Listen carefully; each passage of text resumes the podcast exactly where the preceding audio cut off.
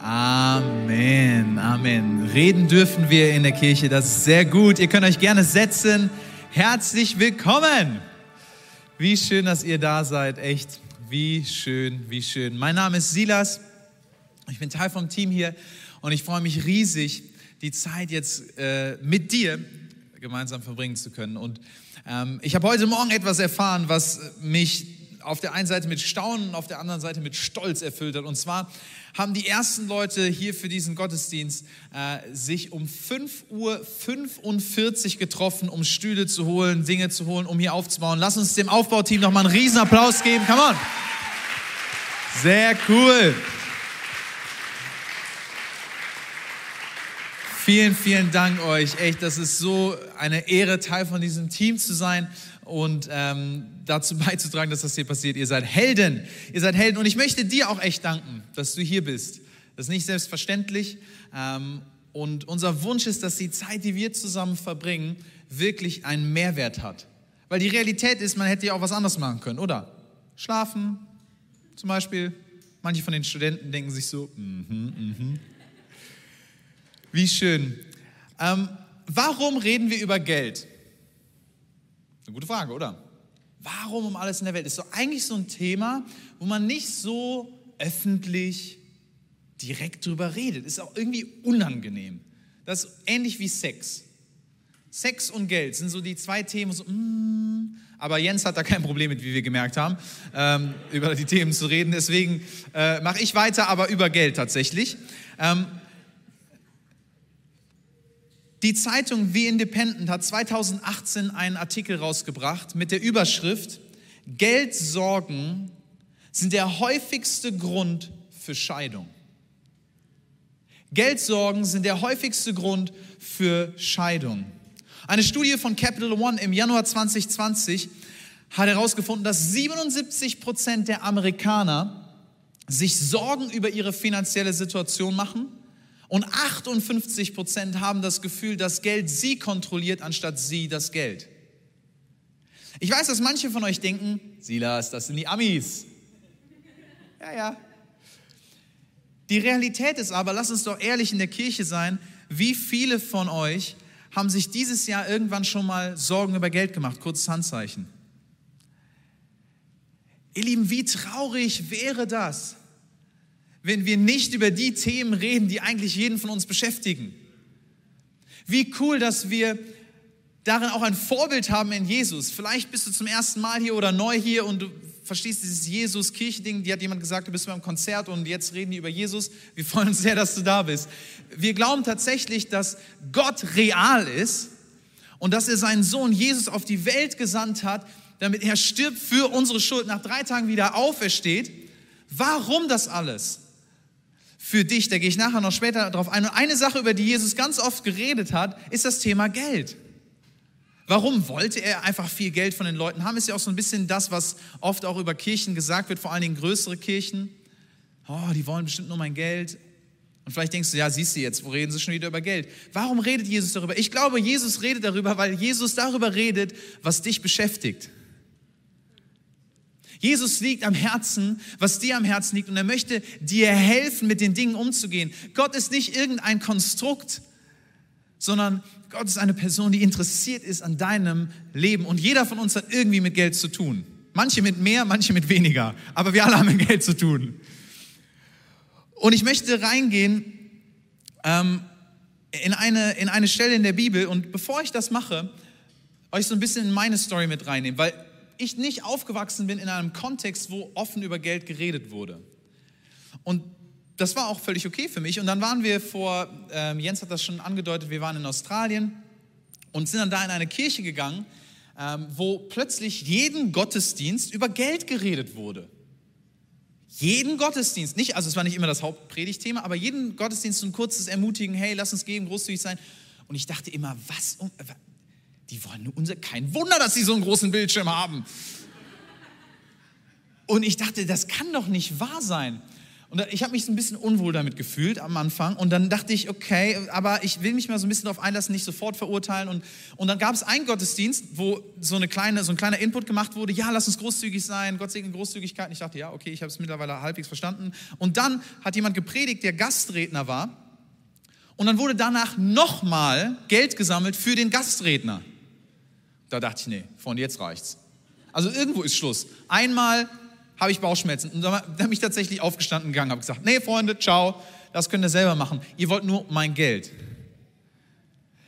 Interessanterweise habe ich nach und nach gemerkt, dass sich etwas in meinem Herzen verändert hat, als darüber geredet wurde. Ich habe gemerkt, dass ich nicht mehr so sehr fokussiert darauf war, Geld zu haben und zu behalten, sondern großzügiger wurde. Und das hat was mit mir gemacht. Und ich wünsche mir, dass du das heute auch erlebst. Ich glaube wirklich, das, worüber wir heute reden werden, wird dir helfen, mehr Frieden, mehr Freiheit und mehr Freude im Bezug auf das Thema Finanzen zu erleben. Habt ihr, habt ihr Bock drauf? Sehr gut, sehr gut. Ich mag es, dass wir uns unterhalten. Das ist ein, ein Weg von einem Prediger zu sagen, dass ihr ab und zu Amen sagen dürft und sonst der Prediger redet. 2. Korinther 9, Vers 8, das ist ein Buch in der Bibel, Neuen Testament steht folgendes. Er hat die Macht, da geht es um Gott, er hat die Macht, euch mit all seiner Gnade zu überschütten, damit ihr in jeder Hinsicht und zu jeder Zeit alles habt, was ihr zum Leben braucht. Und damit ihr sogar noch auf die verschiedenste Weise Gutes tun könnt. In der Schrift heißt es ja, von dem, der in Ehrfurcht vor Gott lebt, er teilt mit vollen Händen aus und beschenkt die Bedürftigen. Das Gute, das er tut, hat für immer Bestand. Derselbe Gott, der dafür sorgt, dass es dem Bauern nicht an Saat zum Aussäen fehlt und dass es Brot zu Saat vermehrt, äh, sorry, und dass es Brot zu essen gibt, der wird auch euch mit Samen für die Aussaat versehen. Da werden wir nachher mehr drauf eingehen. Und dafür sorgen, dass sich die ausgestreute Saat vermehrt und dass das Gute, das ihr tut, Früchte trägt. Und jetzt dieser Vers, Vers 11. Ich liebe diesen Vers. Seid ihr ready? Haltet ihr euch fest. Nicht an eurem Nachbarn wegen Corona, aber innerlich haltet ihr euch fest.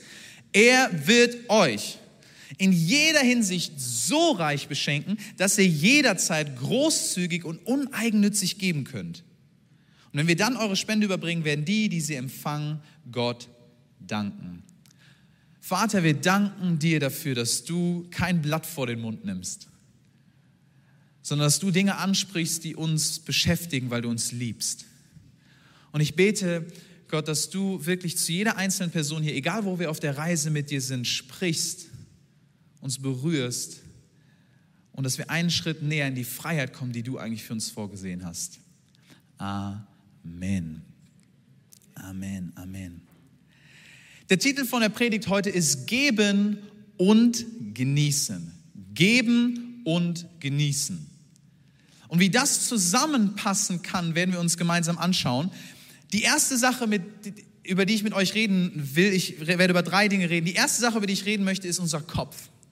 Ich glaube, als erstes müssen wir anfangen, mit unserem Kopf etwas zu verstehen. Habt ihr euch schon mal darüber Gedanken gemacht? Wahrscheinlich nicht, weil die meisten von euch nicht so verrückt sind wie ich. Aber habt ihr euch schon mal darüber Gedanken gemacht, dass die gesamte Welt auf Samen basiert? Also es entsteht ja nichts einfach so. Sorry, Kim. Es gibt immer so ein paar Leute, die finden das richtig lustig. Äh, also ich finde es eigentlich hauptsächlich lustig, aber ist euch das schon mal aufgefallen? Ihr geht nicht plötzlich an einem Feld vorbei und pff, da steht ein Apfelbaum. Nein, es fängt immer mit einem Samen an. Ich habe euch ein Bild mitgebracht, ähm, wo wir sehen, dass hier unten links alles mit einem kleinen Samen anfängt. Ist das nicht verrückt? Also ganz ehrlich, Freunde, in so einem kleinen Samen alles drin, um ein Baum zu werden, der dann wieder weitere Samen, das ist für mich ein Konzept, was total wahnsinnig ist. Aber alles im Leben basiert auf diesen Samen. Woher weiß ich das? Schaut euch das nächste Bild an. Das ist eine Spermie. Jens hat es schon angedeutet. Du und ich sind entstanden aus einem Samen. Wie verrückt ist das bitte? Wie verrückt ist das? Warum macht Gott das so? Vielleicht, damit wir verstehen, alles beginnt mit einem kleinen Samen, der dann wächst. Vielleicht, damit wir verstehen, dass egal wie viel Geld wir haben, wie viele Ressourcen wir haben, das kleine, was wir haben, hat das Potenzial, einen riesen Unterschied zu machen. Ich liebe dieses Konzept vom Samen und lass uns das mal genauer anschauen hier in diesem Vers 2. Korinther 9, Vers 10. Derselbe Gott, der dafür sorgt, dass es dem Bauern nicht an Saat zum Aussehen säen fehlt und dass es Brot zu essen gibt, der wird auch euch mit Samen für die Aussaat versehen und dafür sorgen, dass sich die ausgestreute Saat vermehrt und dass das Gute, das ihr tut, Früchte trägt. Der erste Punkt ist ja, wir wollen mit unserem Kopf verstehen und ich, ich will so ein bisschen Oh, hier fehlt eins. Ach, hier, sorry, Entschuldigung. Das war nicht geplant. Manche von euch denken, das ist bestimmt Teil von der Story. Nein, das war nicht geplant. Ich habe zwei Samen mit. Wollte erst den kleinen, aber das hat nicht so viel Sinn gemacht, den seht ihr nämlich nicht. Zwei Samen. Und dieser Bibeltext redet darüber, dass Gott dem Bauern Samen gibt zum Säen und Brot zum Leben. Ist das nicht interessant? Woraus besteht ein Brot? Gieselmann Bäckerei, richtig gutes Brot. Ich werde nicht bezahlt, aber geht hin und esst. Richtig lecker. Besteht aus Samen, oder? Ist das nicht spannend? Jeder von uns bekommt Samen. Bekommt Samen. Und hier steht, es sind aber nicht alle Samen für uns. Nicht alle Samen sind für das Brot. Das Brot ist für den Menschen, damit wir es essen können. Nicht alle Samen sind fürs Brot. Ein Teil der Samen ist fürs Säen da. Warum ist das so unglaublich wichtig? Weil in dem Moment, wo wir einfach nur die Samen alle in Brot verwandeln und essen, was passiert damit? Wir werden satt, überessen uns wahrscheinlich ein bisschen, aber dann endet die Story in der Toilette. Das Schöne am Säen ist, dass wenn wir einen Teil von dem, was wir an Samen bekommen haben, der eigentlich für Säen bestimmt ist, werden wir erleben, wie daraus etwas wächst, was sich wieder multipliziert. Aus dem kleinen Samen entsteht ein Baum, der wieder andere Früchte mit mehr Samen hervorbringt, die wieder andere Bäume und so weiter und so fort. Wie wunderschön, dass Gott uns Teil davon sein lässt, dass wir für größere Dinge Einfluss haben können als nur für unseren eigenen Magen. Versteht ihr das Konzept? Macht das Sinn? Ich lese es nochmal ganz kurz vor. Er gibt dem Bauern nicht nur Saat zum Aussehen, sondern auch Brot zu essen. Und der Fokus ist dabei, dass es multipliziert. In dem Moment, wo wir säen, multipliziert es sich. Wie hammer ist das? In Apostelgeschichte 20, Vers 35 steht folgendes: mit, meinem ganzen, mit meiner ganzen Lebensführung habe ich euch gezeigt, dass wir Arbeit und Mühe nicht scheuen dürfen. Kurze Side Note: an alle, die gerade Abi machen oder Realschule oder wie auch immer. Ähm, Arbeit ist nichts Schlechtes. Just saying. Ich glaube, wir leben in einer Gesellschaft, die manchmal so tut, als wäre Arbeit was Negatives. Aber selbst Adam und Eva haben im Garten gearbeitet. Gehe ich jetzt nicht darauf ein, für die Denker unter euch ein kleiner Gedanke. Ich habe euch gezeigt, dass wir Arbeit und Mühe nicht scheuen dürfen, denn dann können wir den Bedürftigen helfen, wie es unsere Aufgabe ist. Denkt immer an die Worte, die Jesus, der Herr, selbst gesagt hat. Auf dem Geben liegt ein größerer Segen als auf dem Nehmen. Auf dem Geben liegt ein größerer Segen als auf dem Nehmen. Wie verrückt ist dieses Konzept bitte? In einer Kultur, wo uns gesagt wird, nimm, nimm, nimm, nimm so viel für dich, wie du nur kriegen kannst, kommt Jesus und sagt, hey Freunde, nein, nein, nein, ihr habt's ich habe es falsch verstanden, auf dem Geben liegt ein größerer Segen als auf dem Nehmen. Ich dachte, okay, ist das wirklich so? Und habe mal geschaut, die, die Harvard Business School hat 2018 eine Studie rausgebracht, ganz viele Seiten, und ist zu folgendem Fazit gekommen. Glückliche Menschen sind großzügiger und großzügig sein macht Menschen glücklicher. Ich, ich erkläre euch, was hier passiert. Ich bin ein Mensch, glücklich, glücklich. Glückliche Menschen sind großzügiger, hier ist das Säen, sind großzügiger und Menschen, die großzügig sind, sind glücklich.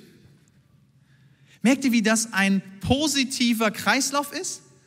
Wenn wir großzügig sind, werden wir glücklicher und glückliche Menschen sind großzügiger. Ich könnte hin und her springen, hin und her springen, um deutlich zu machen, Nicht nur die Harvard Business School findet das heraus, nein, die hat sich das abgeguckt bei der Bibel. Die sagt, geben ist seliger als nehmen. Kennt ihr diese Momente, wenn ihr ein richtig schönes Geschenk bekommt? Das ist schön, oder? Ich habe vor ein paar Tagen diese Uhr geschenkt bekommen.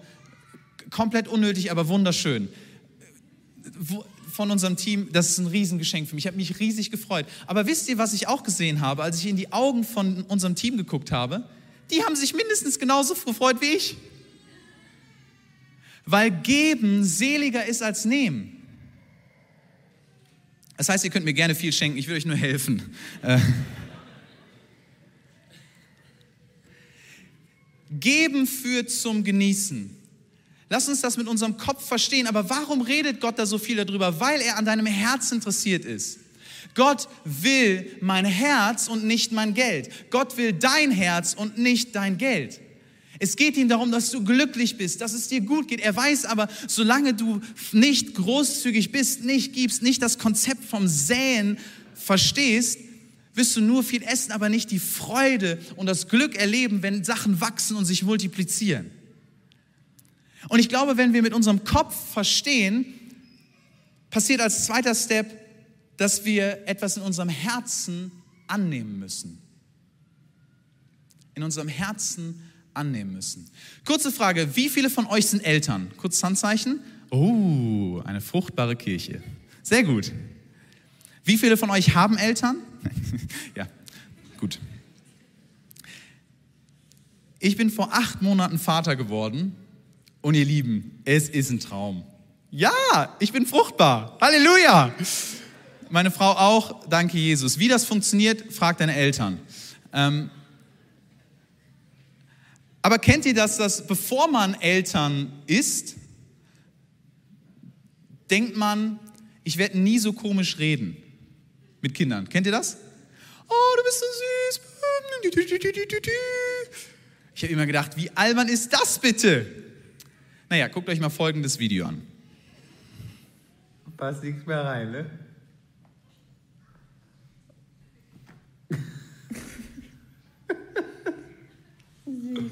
So viel passt in deinen Mund rein. Alle, alle? Hello, baby girl. Hello. I love you.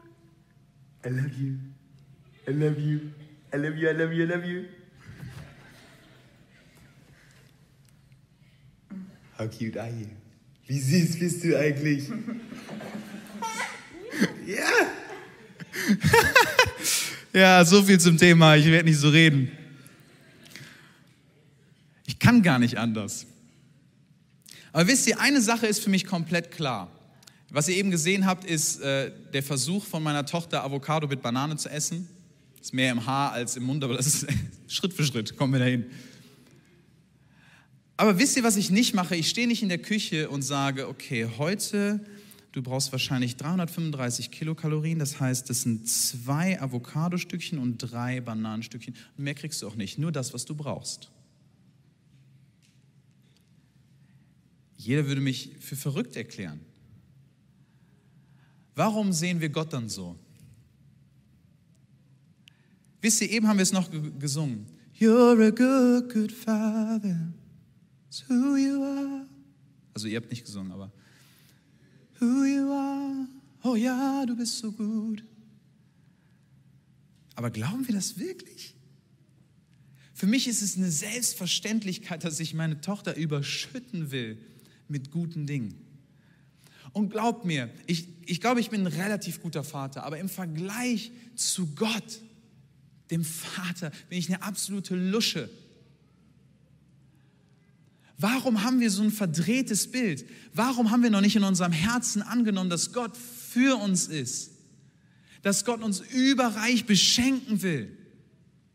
Ich glaube, das ist so ein wichtiger Step, dass wir in unserem Herzen annehmen, dass Gott uns wirklich unendlich liebt. Dass er dich beschenken möchte. Lass uns noch mal lesen. Ähm, in 2. Korinther 8, Vers 2 bis 5 steht, steht was total Verrücktes. Die Nöte, die sie durchmachen, da beschreibt er eine bestimmte Kirche, bedeuteten eine große Bewährungsprobe für sie. Diese Kirche war in einer herausfordernden Zeit. Können wir vielleicht auch mit connecten? Diese Zeit ist nicht für jeden einfach. Kurzarbeit, Arbeitslosigkeit. Es ist eine Bewährungsprobe für viele. Und trotzdem waren die Gläubigen von einer unbeschreiblichen Freude erfüllt. Ihre Freude war so groß, dass daraus trotz bitterster Armut ein überaus reiche Freigebigkeit entstand. Die mazedonische Gemeinde ging, das kann sie bezeugen, bis an die Grenzen dessen, was ihnen möglich war, ja sogar noch darüber hinaus und sie taten es freiwillig und aus eigenem Antrieb. Eindringlich, hört euch das an, eindringlich und inständig baten sie uns um das Vorrecht, sich an dem Dienst der Hilfeleistung für die Gläubigen in Jerusalem beteiligen zu dürfen, als Zeichen ihrer Verbundenheit mit ihnen.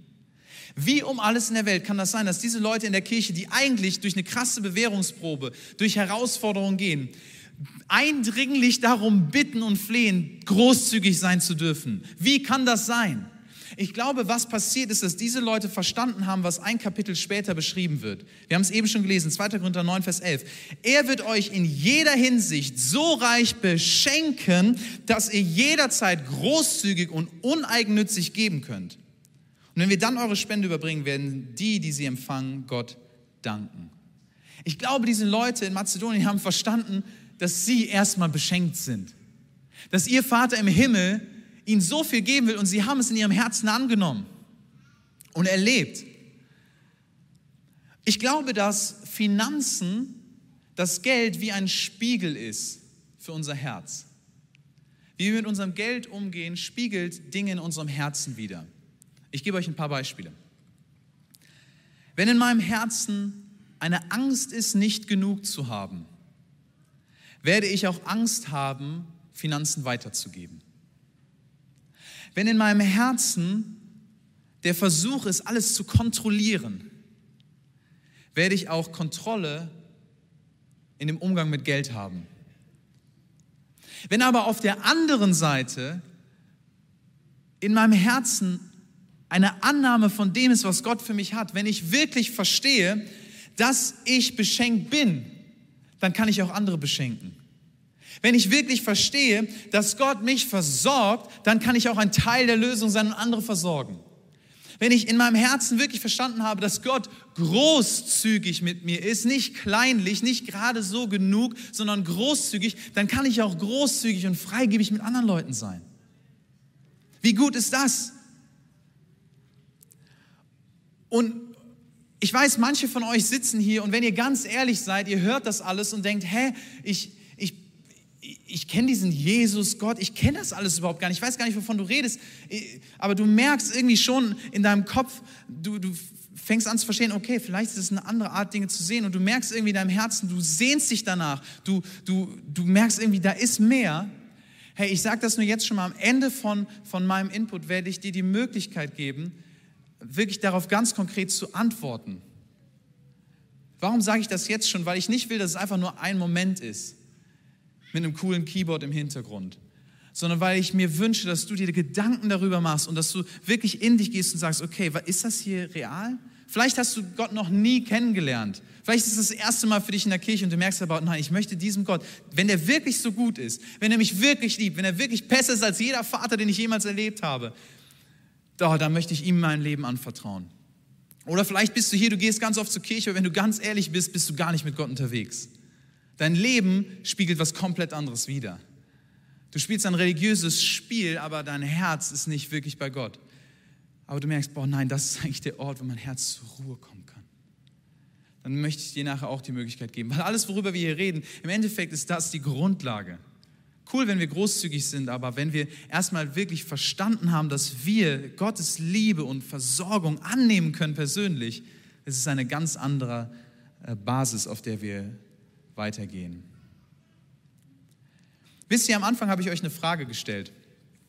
Ich habe gefragt, wie viele von euch haben sich dieses Jahr schon mal Sorgen über Finanzen gemacht? Erinnert ihr euch? Erinnert ihr euch? Sehr gut.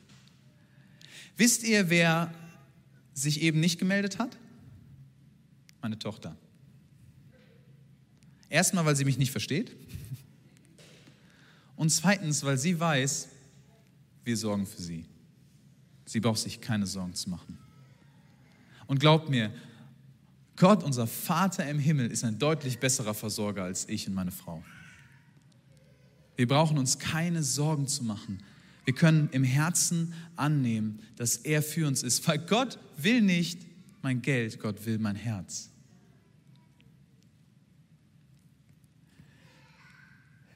Wie viele von euch lieben es, im Freibad zu sein? Kurzes Handzeichen im Freibad? Ja?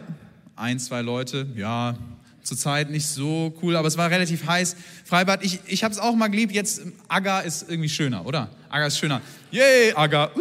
Auf jeden Fall, ähm, ähm, falls du nicht von hier bist und du beim Livestream zuguckst, die Agger ist eine Talsperre, die wunderschön ist. Äh, so viel dazu. Auf jeden Fall, äh, im Freibad gibt es aber, kennt ihr das, das Einerbrett, das Dreierbrett und das Zehnerbrett? Kennt ihr das? Wie viele von euch, ganz ehrlich, wie viele sind schon mal vom Zehner gesprungen? Come on, seid mutig. Oh, oh, oh, oh, oh, yeah, sehr gut, sehr gut. Harry, da, das war klar. Sehr gut, Harry ist unser Pastor, das wundert mich nicht. Ähm, das ist spannend, oder? Vom Zehner springen. Ich bin nicht so der Typ. Ich, ich stelle mir immer folgende Frage. Warum? Irgendjemand? Warum? Also Leuten dabei zugucken und gucken, Bauchplatscher, kein Bauchplatscher, aber selber. Naja, auf jeden Fall waren wir mit Freunden ähm, in Griechenland und ich liebe diese Freunde, die sind absolute Knaller. Und da, da, mein Freund ist so jemand, der, der liebt Höhen, Abenteuer, von Klippen springen. Und der hat immer gesagt, oh, da drüben ist eine Klippe, da, lass uns da mal runterspringen. Und es war immer die gleiche Reihenfolge. Er ist hingegangen, runter und wow, Hammer, das ist so cool. Danach kam meine Frau. Und meine Frau ist dann da hingegangen, hat sich das angeguckt und ihr müsst euch das so vorstellen, das sieht jetzt komisch aus, weil ich bin nicht so schön, aber ihr müsst euch das so richtig schön vorstellen. Graziös, meine Frau ist Tänzerin, so ist sie da vorne hingegangen, hat kurz die Hebung, äh, Demi-Plié und dann Kennt ihr das? Manche Leute springen ins Wasser und der, das ganze Becken ist leer und dann springen manche Leute ins Wasser und es ist so, pip. so ein kleiner, das ist meine Frau. Die springt graziös ins Wasser und pip. Und dann kommt sie unten raus, ha, wie so eine Meerjungfrau. So, und danach, ja, genau so war's, Freunde. Genau so war's. Danach kam dann ich. Und bei mir sah das anders aus. Ich bin vorne an die Klippe gegangen, mich so angeguckt, und habe mir dann diese Frage, die ich eben schon erwähnt habe, gestellt, warum? Dann kam so ein fünfjähriges Kind, kann ich schon mal vor? So, okay, okay. Ich bin nicht so also ich bin nicht so ein Macho, aber das hat mich gekränkt. Und dann stand ich so, nach drei, vier Minuten irgendwann diese Überwindung loszulassen und da runter zu springen und dieses Gefühl von Freiheit und Freude zu erleben, bis man unten aufkommt, Männer, aber das ist ein anderes Thema. Aber was ich gemerkt habe, ich muss erstmal loslassen, bevor ich Freiheit und Freude überhaupt erfahre. Meine, meine Angst davor loszulassen hat mich abgehalten. Und das ist die dritte Sache, über die ich reden will. Ich glaube, wir müssen mit unserem Kopf verstehen, mit unserem Herzen annehmen und mit unserer Hand weitergeben. Jetzt ist aber ein spannendes Konzept, dass wir so oft so festhalten dass wir nicht weitergeben. Aber das Problem mit einer geschlossenen Hand, die festhält, ist, dass wir sie nicht füllen können. Ich glaube, wir müssen eine Sache verstehen.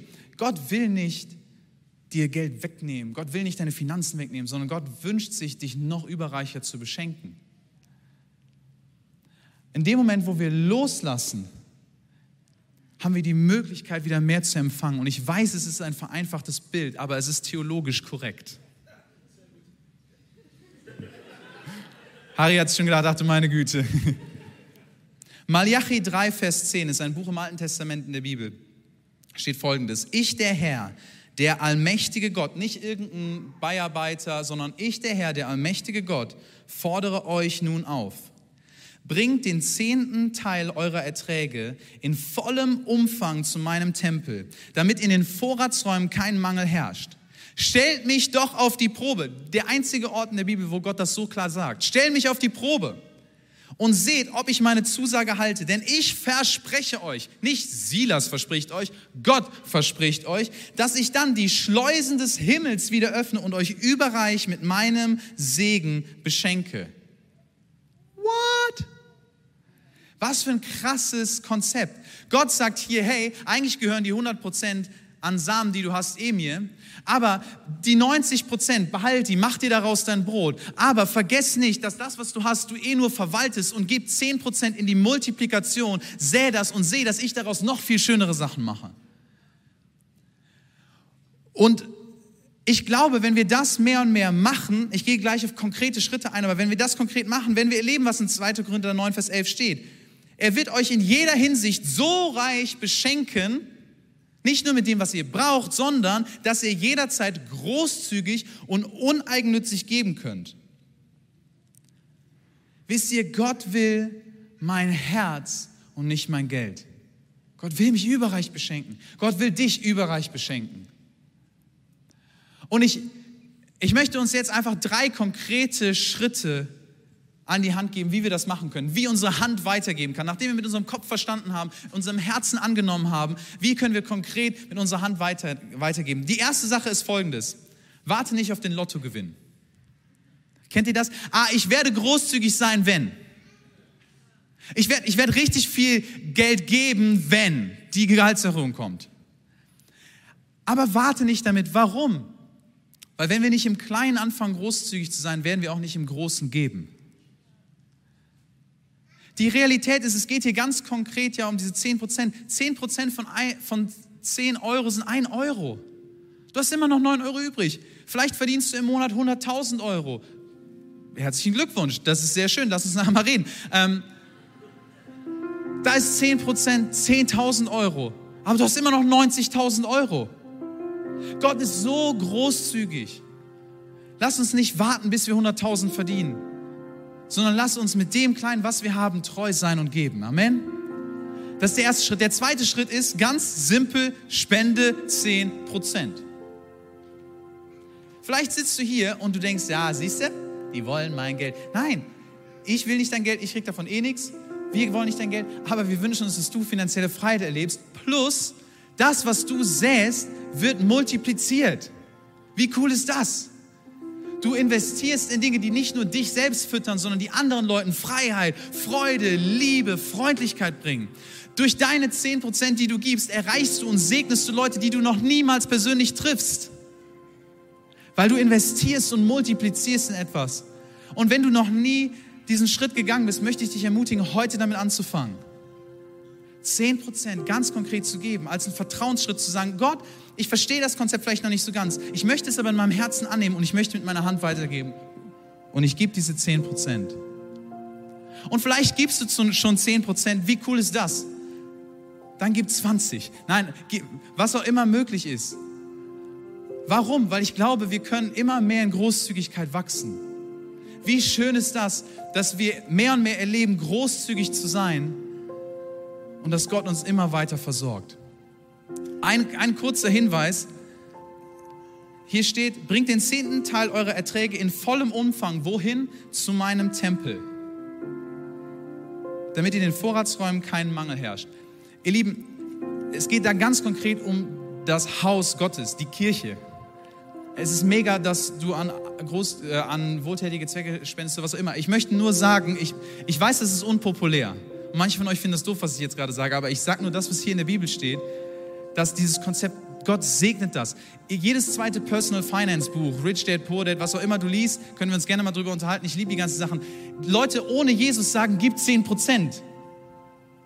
Warum? Die sagen dann, ja, irgendeine Macht wird dir helfen, die 90 Prozent. Die verstehen nicht so genau, warum, aber die merken, ah, das Konzept stimmt trotzdem. Warum? Weil Gott es als Gesetz festgelegt hat.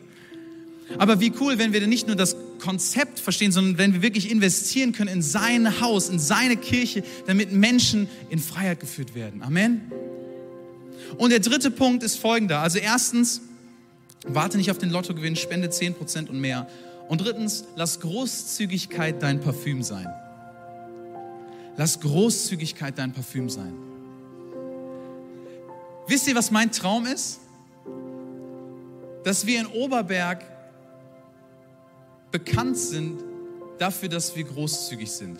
Das heißt, wenn wir irgendeinen Kellner treffen, dass der hinten, hinten zu der Küche geht und sagt, ich glaube, da ist schon wieder jemand von dieser KFO. Der hat mir so viel Trinkgeld, das ist unglaublich. Ich glaube, ich muss da mal hingehen. Oder wenn du mit deinen Arbeitskollegen, Schulfreunden, Studienkollegen unterwegs bist, hey, sei doch die Person, wo Leute sagen, boah, nee, der gibt jetzt schon zum zehnten Mal aus. Ich, jetzt irgendwann, ich muss irgendwie einen Deal mit dem Kellner machen, dass ich den nicht zahlen lasse, damit ich diesmal für den zahle. Wisst ihr, was passiert? Großzügigkeit bringt Großzügigkeit hervor in anderen Menschen. Lass uns großzügig sein. Lass Großzügigkeit unser Parfüm sein. Warum? Ich glaube, Großzügigkeit ist das Parfüm des Himmels. Gott ist so großzügig mit uns. Er gibt seinen einzigen Sohn her. Warum für dich? Er ist großzügig. Er hält nichts zurück. Lass uns das widerspiegeln. Amen. Kurz zusammengefasst, lass uns mit dem Kopf verstehen, dass auf Geben ein größerer Segen liegt als auf dem Nehmen. Lass uns im Herzen annehmen, dass mein Vater im Himmel mich beschenkt mit mehr, als ich brauche. Und drittens, lass uns mit unserer Hand weitergeben und Großzügigkeit unser Parfüm sein. Hey, mein Wunsch ist wirklich, dass wir nicht nur Dinge hören hier heute Morgen als Kirche für Oberberg, sondern dass wir Dinge umsetzen. Dass Oberberg verändert wird, weil wir verstanden haben, boah, Gott ist so gut zu uns, lass uns diese Güte weitergeben. Und ich habe das eben schon angedeutet.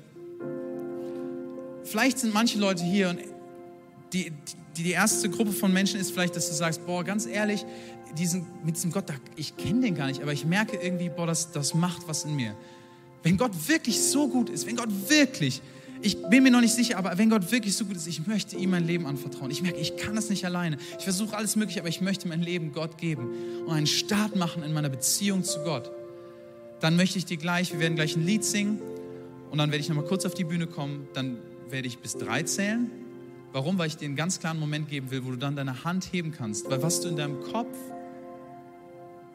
verstanden hast und deinem Herzen angenommen hast, kannst du dann mit deiner Hand als ein äußeres Zeichen geben und sagen, ja, hey, als äußeres Zeichen für das, was gerade in meinem Herzen passiert, möchte ich sagen, ja, ich möchte diesen Anfang machen. Oder die zweite Gruppe, vielleicht bist du hier, du bist sogar öfter in Kirche, postest manchmal einen, Bibelvers auf Social Media und merkst aber, boah, wenn ich ganz ehrlich bin, ich lebe nicht mit Gott. Vielleicht habe ich mal intensiv mit Gott gelebt, aber wenn ich ganz ehrlich bin, ich bin ganz weit weg. Ich lebe nicht, wie Gott das will und ich habe keine Beziehung mit ihm. Und ich möchte heute umkehren. Umkehren ist kein, kein angenehmer Begriff, so, aber eigentlich bedeutet es nur, ich gehe in eine Richtung und merke, nee, nee, nee, hey, da ist mein guter Vater, der mich beschenken will, dem ich mein Leben anvertrauen will. Lass uns doch gemeinsam aufstehen. Und wenn wir jetzt gleich in dieses Lied gehen,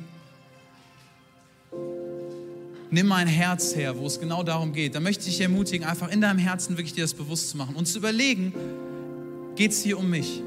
Und wenn du schon mit Jesus unterwegs bist, diese wundervolle Liebe von Gott dem Vater schon erlebst, hey, dann bete doch für die Leute, bei denen das noch nicht so ist. Und frag auch Gott, hey Gott, was willst du bei mir machen? Wo möchtest du mich vielleicht herausfordern, ganz konkret meinen Zehnten zu geben oder mehr zu geben, großzügig zu sein, Großzügigkeit, das Parfüm zu sein, was von hier ausgeht. Amen. Lass uns gemeinsam im Herzen singen.